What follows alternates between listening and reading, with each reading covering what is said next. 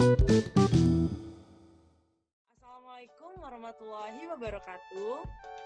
Selamat datang di Big Girl. Di acara kali ini kita akan banyak membahas tentang smart farming. Hmm, jadi kepo smart farming itu apa? Sama nih kak, aku juga kepo dengan apa sih smart farming itu? Uh, sebelum itu kita perkenalan dulu gimana? Oke, okay. halo semuanya.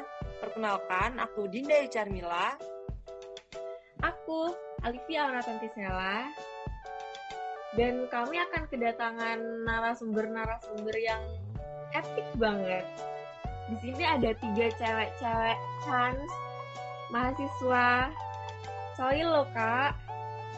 Wow, pasti mereka bakal ngasih kita ilmu baru tentang apa sih smart farming itu. Bisa, bisa, bisa. Mari kita panggilkan Kak Lariza, Nadia, dan Kak Sapna. Buat para pendengar bisa tepuk tangan. Yeay!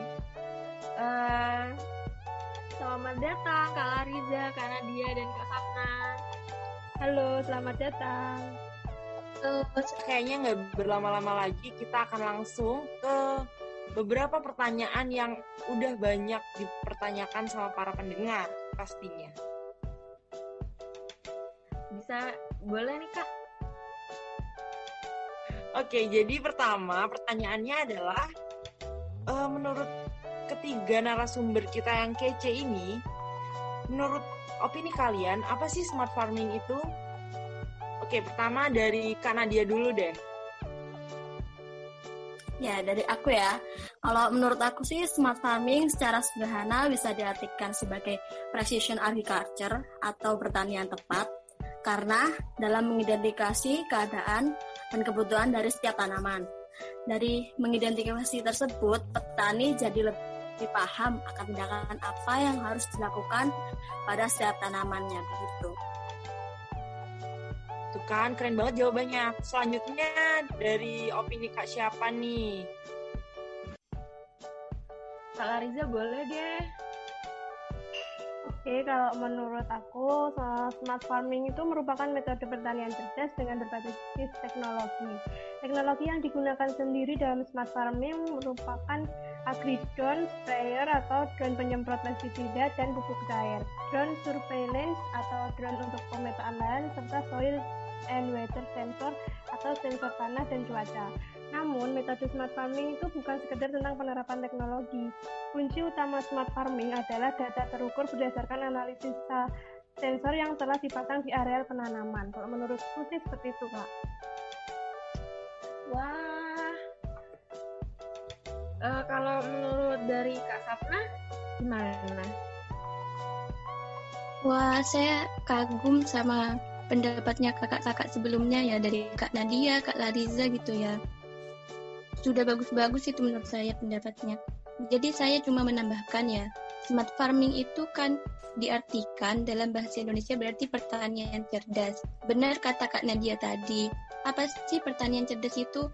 Ya pertanian tepat gitulah ya. Mengidentifikasi keadaan dan kebutuhan dari setiap tanaman dengan tepat.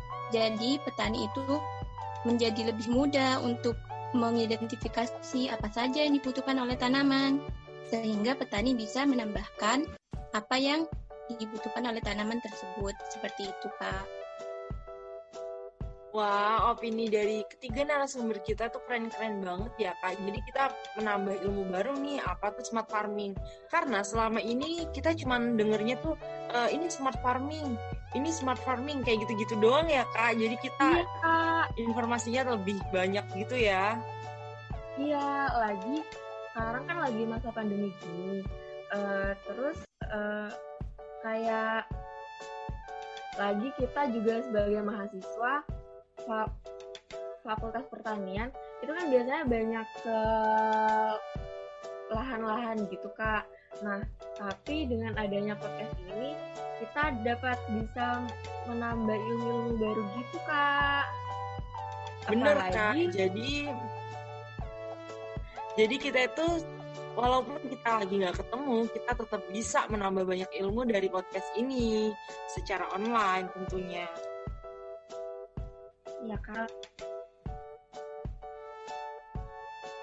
Jadi selanjutnya, karena tadi kita udah denger opini-opini dari ketiga narasumber kita tentang apa sih smart farming itu, apa sih smart farming yang mereka ketahui gitu. Jadi selanjutnya kita akan tanya apa nih kak? Uh, aku lagi kepo nih, kenapa sih harus menggunakan smart farming? Apa keunggulannya hingga harus diterapkan? Uh, Kak Sapna bisa jawab? Tahun jumlah penduduk semakin bertambah gitu ya, sehingga kebutuhan pangan juga akan semakin meningkat dan tidak terlepas dari gaya hidup yang semakin maju sehingga akan berpengaruh pada apa yang akan dikonsumsi oleh masyarakat. Dengan menerapkan smart farming ini, ada beberapa keuntungan yang bisa didapat. Pertama yakni data-data besar bisa dikumpulkan menggunakan sensor pertanian. Seperti apa sih data-data besar itu? Yakni seperti data kualitas tanah, data cuaca, maupun data pertumbuhan tanaman, sehingga bisa meningkatkan produktivitas. Lah, mengapa produktivitas bisa naik? Karena dengan diketahuinya kondisi tanah, udara, atau lingkungan menjadi lebih bisa dikendalikan, dan hal tersebut bisa menyuburkan tanaman hingga akhirnya meningkatlah produktivitas pertanian tersebut. Lalu apa sih keuntungan kedua? Yakni keuntungan kedua yaitu kontrol atas proses internal lebih baik sehingga risiko produksi bisa dikurangi. Maksudnya di sini yaitu dengan adanya teknologi sensor pertanian, teknologi sensor pertanian tersebut maka bisa mengontrol apa saja yang dibutuhkan oleh tanaman seperti itu Kak seperti kekurangan unsur N ya, maka dengan diketahuinya kekurangan unsur N tersebut bisa ditambah dengan pupuk yang mengandung unsur, unsur N. Yang ketiga yaitu keuntungannya bisa mengurangi biaya manajemen dan biaya limbah karena peningkatan kontrol terhadap produksi. Yang berarti di sini dengan memanfaatkan smart farming, maka petani mampu menurunkan biaya karena mengetahui jumlah kebutuhan dalam pertanian juga tidak membuang limbah sumber daya atau biaya karena mengetahui kebutuhan ekonomisnya. Lalu apa sih keuntungan yang keempat? Keuntungan yang keempat itu bisa melihat anomali dari pertumbuhan tanaman sehingga bisa mengurangi risiko dari kehilangan hasil panen. Dengan mampu memonitor maka akan mengurangi risiko-risiko kehilangan, Kak. Kelima, yakni efisiensi bisnis yang meningkat dengan adanya proses yang otomatis karena teknologi yang digunakan bisa melakukan banyak pekerjaan seperti pemupukan, irigasi, pengendalian hama, dan lainnya secara otomatis, Kak. Sehingga proses budidaya yang telah terkendali bisa mengurangi kerusakan lingkungan karena penggunaan kimia atau pestisida lebih dapat dikendalikan sesuai dengan kebutuhannya dan tidak sisa dan menjadi limbah yang merusak lingkungan. Jadi berkurang tuh kak, tidak tidak ada limbah yang terbuang begitu sesuai dengan kebutuhannya dan tidak tidak ada tidak ada limbah begitu. Keenam, kualitas dan volume produk yang meningkat dikarenakan kontrol yang lebih baik saat proses produksi, yakni dengan mempertahankan standar kualitas tanaman, serta kapasitas pertumbuhan yang lebih tinggi menggunakan otomatisasi. Jadi teknologi yang bekerja itu bekerja secara otomatis, Kak. Lah dengan menggunakan smart farming ini, semua tindakan pertanian menjadi lebih akurat karena dengan mengambil keputusan didukung didukung oleh data dan informasi yang dihasilkan dalam smart farming, Kak. Seperti itu. Wah, penjelasannya keren banget dari Kak Sapna barusan ya. Jadi iya. itu tadi banyak keunggulan dari smart farming gitu. Ya, selanjutnya nih Kak, aku juga penasaran tentang penerapan smart farming di Indonesia saat ini tuh gimana sih Kak? Boleh dijawab Kak Sapna lagi? Penerapan smart farming itu seperti penggunaan drone. Drone apa saja kayak drone surveillance, drone surveillance ini digunakan sebagai pemetaan lahan, Kak, sehingga petani tahu bagaimana kondisi atau keadaan tanamannya di lahan. Selanjutnya ada drone penyemprot pestisida dan pupuk cair. Dengan menggunakan drone penyemprot pestisida ini, jadi petani itu lebih tepat atau lebih presisi dalam memberikan pestisida pada tanamannya. Dalam memberikan pestisida atau pupuk cair maksudnya, Kak. Jadi kelebihan dalam penggunaan pestisida itu bisa dihindari Kak begitu. Serta adanya soil and weather sensor atau sensor tanah dan cuaca yang nantinya akan memberikan informasi kepada petani seperti informasi suhu, kelembaban, kelembaban udara dan tanah, kadar air, pH tanah sampai estimasi masa panen. Sehingga dengan adanya soil and weather sensor ini akan memudahkan petani untuk mengetahui apa saja yang dibutuhkan oleh tanaman seperti apakah tanaman kekurangan pupuk hingga perlu untuk ditambahi pupuk tersebut lalu apa juga perlu penambahan air dan lain sebagainya begitu kak hal tersebut sangat sangat memudahkan petani kak dalam bertani sehingga petani itu terbantu sekali untuk melakukan tindakan apa yang harus diberikan pada tanaman produksinya. Dengan adanya berbagai kemudahan yang didapat petani itu akan mengakibatkan hasil panen menjadi lebih baik, efektif, dan efisien tentunya ya kak. Seperti itu kak jawaban dari Kak Sapna tadi tentang uh, penerapan smart farming di Indonesia itu juga cukup keren ya. Jadi kita tuh tahu informasi tentang penerapan smart farming di Indonesia saat ini itu gimana. Oke, selanjutnya nih Kak, aku jadi pengen tahu prinsip kerja smart farming di Indonesia sendiri tuh gimana sih? Uh, bagaimana penerapannya di di lapang gitu? Ya, baik Kak. Uh, untuk penerapan smart farming di Indonesia sendiri itu sudah diterapkan dengan bentuk implementasi UAV, agriculture, penggunaan drone, dan automasi. Implementasi UIP yaitu itu digunakan untuk membawa cairan insektisida, pestisida dan juga fertilizer dengan menyemprot pada lahan pertanian secara otomatis. Sedangkan pengimplementasian dengan penggunaan drone yaitu digunakan untuk survei udara dalam pertanian sebagai inspeksi kesehatan tanaman dengan metode NDVI image processing. Nah, pada pengimplementasian otomasi yang diterapkan yaitu smart farming untuk weather nutrition yang dapat terintegrasi melalui wireless dengan disambungkan pada smartphone atau laptop pada stasiun utama.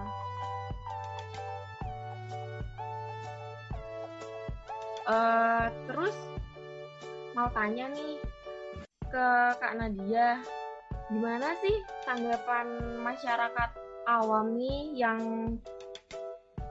masih baru tahu atau belum tahu adanya smart farming. Sekarang kan udah sekarang kan udah kayak teknologi tuh udah canggih banget kak. E, gimana sih tanggapan mereka tentang adanya smart farming? Kan pertanian modern 4.0 atau smart farming sekarang kan dijadikan sebagai tumpuan untuk mengatasi persoalan. Hmm. Baik dalam rangka mewujudkan ketahanan pangan bangsa serta meningkatkan kesejahteraan para petani yang di mana konsep pertanian ini sekarang semakin serius dikembangkan oleh pemerintah melalui Kementerian Pertanian.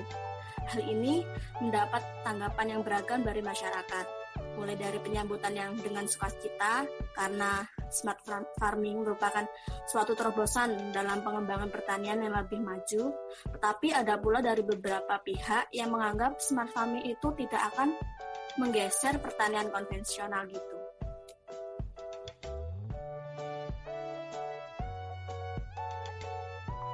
Oke, jadi itu ya Kak tanggapan masyarakat awam yang baru tahu dan baru dengar tentang smart farming. Karena yang kita tahu kan biasanya juga orang-orang tuh sering gitu menyebut smart farming, smart farming kayak gitu. Oke, uh, karena beberapa orang tuh baru tahu kan tentang apa sih smart farming yang bener-bener smart farming gitu. Uh, menurut aku kita juga perlu tahu tuh kak kendala yang kita hadapin dengan smart farming karena yang kita tahu kan selama ini smart farming adalah pertanian yang cerdas gitu jadi bisa nggak kak dijelasin tentang kendalanya uh, smart farming itu sendiri? Nah kalau kendala mengenai smart farming itu uh, smart farming bukan sekedar tentang penerapan teknologi, namun kunci utama smart farming yaitu tentang data terukur berdasarkan analisa sensor yang telah dipasang di area penanaman. Sensor tersebut akan memberikan informasi mengenai berbagai hal yang terkait dengan tanaman. Kurangnya, pemahaman tentang pemanfaatan teknologi menjadi salah satu kendala yang krusial. Karena dalam bidang pertanian yang ada di Indonesia masih menggunakan sistem konvensional sehingga banyak petani yang kurang pemahamannya mengenai pemanfaatan teknologi dalam penerapan smart farming ini. Nah, selain masalah kurangnya pengetahuan tentang teknologi, juga terdapat beberapa kendala lainnya dalam penerapan smart farming, yaitu seperti kesulitan mencari bibit unggul akibat lemahnya informasi yang didapat, dan budidaya dalam tanaman tersebut, dan juga penanggulangan hama serta kegiatan panen dan pasca panen.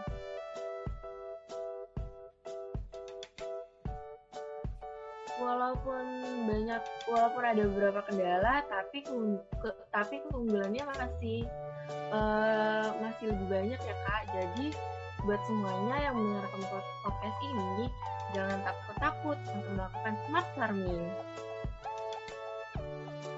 Uh, pertanyaan terakhir nih untuk kak Nadia. Upaya apa sih yang dilakukan untuk memperkenalkan smart farming di tengah masyarakat petani karena mendapat beragam tanggapan yang diberikan oleh masyarakat, maka peran pemerintah sangat penting agar masyarakat mengerti serta memahami dengan adanya dengan akan adanya smart farming. Upaya yang akan yang dapat dilakukan oleh pemerintah seperti mensosialisasikan akan definisi smart farming beserta dengan kelebihan maupun kekurangannya. Maka dengan itu untuk berlanjutnya seperti berjalannya berjalannya dengan lancar maka pemerintah harus lebih lebih gencar gitu mensosialisasikan smart farming itu apa, kekurangan, kelebihan dan lain-lain. Itu ya, tadi kita udah banyak banget bahas tentang apa sih smart farming itu, dimulai dari opini tentang narasumber kita tentang smart farming, lalu tentang kenapa harus smart farming yang diterapkan, penerapannya juga, kendalanya, keunggulannya, terus, terus uh, bagaimana tanggapan masyarakat tentang adanya smart farming, serta upaya pemerintah untuk memperkenalkan smart farming ke masyarakat awam.